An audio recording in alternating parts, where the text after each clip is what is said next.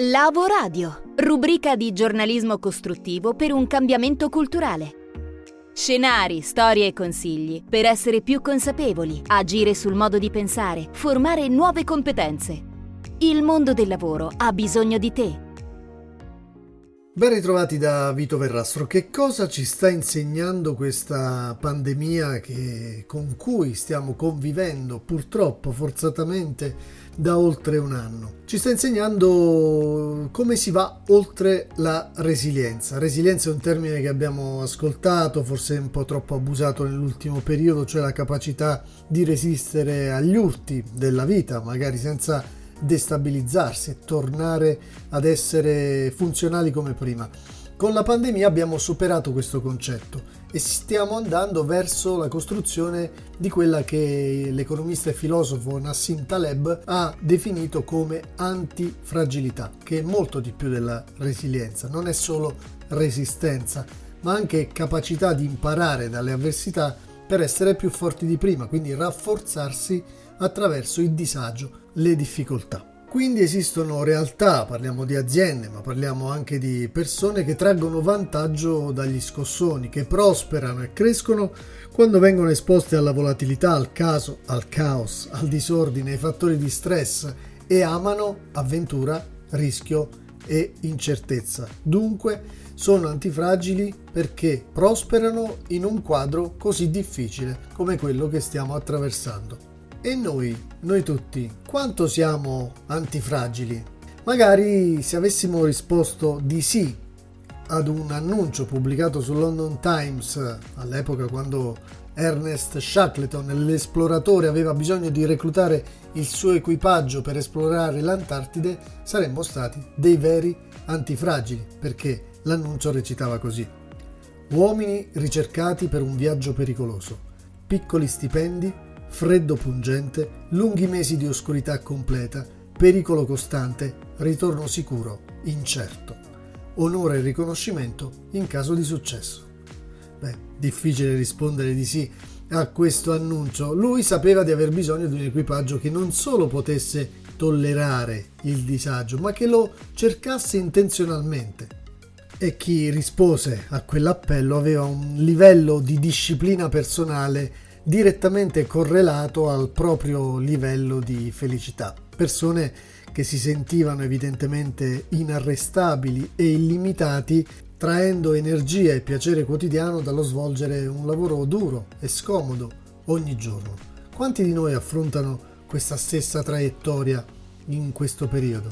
In fondo è un gioco che si gioca interamente con se stessi, ci si impegna per il miglioramento quotidiano, costante, senza voler dimostrare nulla all'esterno, ma traendo valore e piacere dal vedersi evolvere, che è una grandissima cosa. Jordan Peterson lo ha detto bene in, nel libro 12 regole per la vita. Non dovremmo confrontarci con gli altri, piuttosto dovremmo confrontarci con chi eravamo ieri. E credo che sappiamo tutti che ci sia una sorta di energia preistorica dentro tutti noi che è stata un po' sopita, addormentata dalle vite molto piacevoli e comode che tipicamente conduciamo. E se queste vite continuano ad essere prive di pericoli e di difficoltà, questa energia continuerà a rimanere dormiente, ma è sempre in ascolto. E quindi quando appare il disagio e un'opportunità per liberare questo potenziale dentro di noi, l'energia antica emerge e fa sapere alla nostra mente cosciente che è il momento di mettersi in gioco Dunque la pandemia ci sta insegnando questo ed altro e allora come sempre, come da, tutti, eh, da tutte le difficoltà, dovremmo uh, capire che un sacrificio volontario e la rinuncia al comfort nel presente possono portare alla realizzazione di un livello completamente nuovo di padronanza della vita in futuro. È una semplice idea di sforzarsi incessantemente verso una migliore versione di se stessi dovrebbe accenderci più di ogni altra cosa.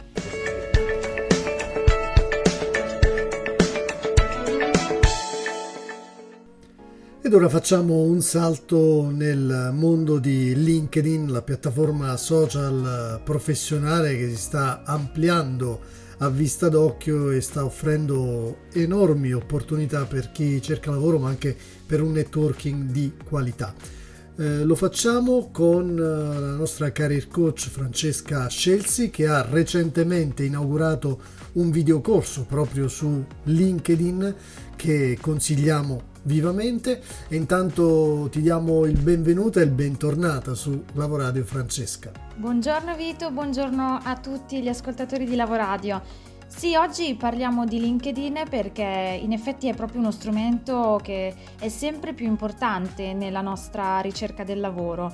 Addirittura oltre il 90% delle ricerche di personale vengono fatte eh, su LinkedIn. E poi sappiamo che il nostro mercato del lavoro in realtà è più complesso di quanto ci sembra, quindi abbiamo solo una piccola parte del mercato che è emersa, quindi una piccola parte, un 20% circa del nostro mercato del lavoro che è corrisposto da annunci, ma in realtà la maggioranza delle opportunità eh, sono nascoste, sono sommerse. Ed è per questo motivo che LinkedIn può aiutarci proprio a aumentare la nostra visibilità. Quindi il valore aggiunto di abitare bene e di abitare appunto in maniera consapevole questo strumento è proprio legato alla mm, possibilità di accedere a delle opportunità che altrimenti sarebbero invisibili. Molto interessante questa, questa prospettiva che non sempre emerge chiara a noi tutti. Andiamo avanti con un'analisi dei numeri, facci capire bene che cosa succede dentro la piattaforma. Solo il 40% degli iscritti a LinkedIn accede ogni giorno.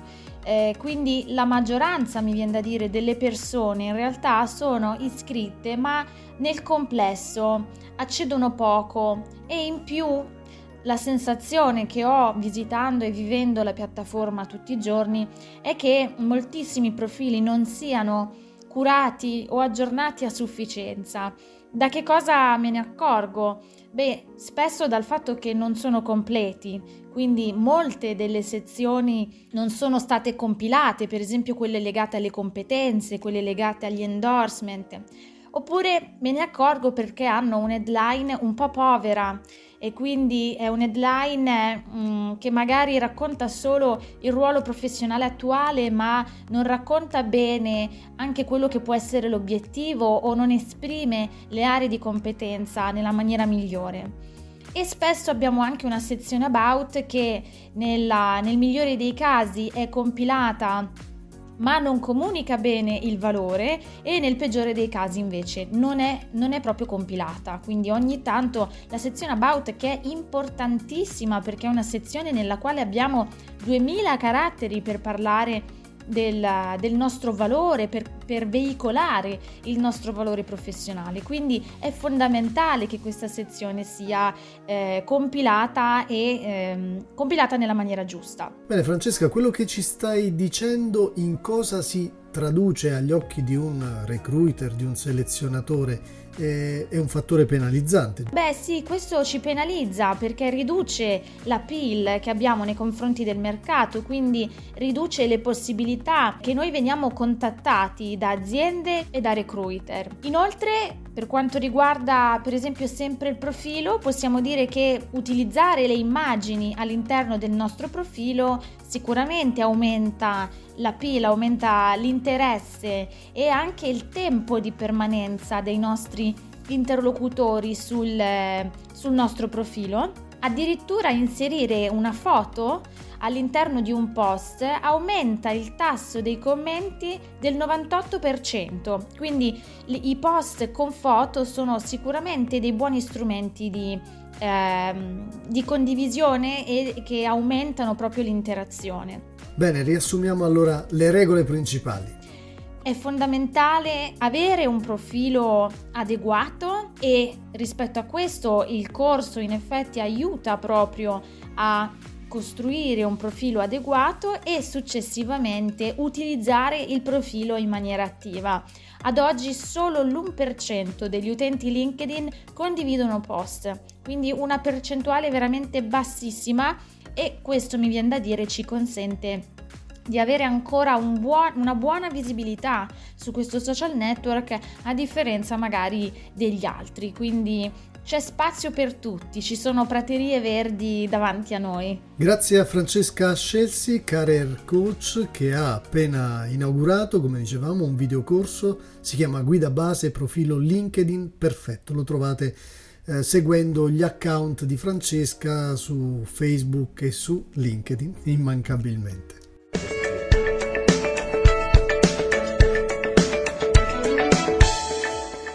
Imparare giocando. E questa è la regola principale di KG Productions, specialisti nell'edutainment o ludopedagogie come si declina in Francia sia per le persone che per le aziende dal 2006. Producono giochi, giochi da tavolo, strumenti su misura o standard per far sì che l'apprendimento avvenga in modo diverso ed efficiente e funziona.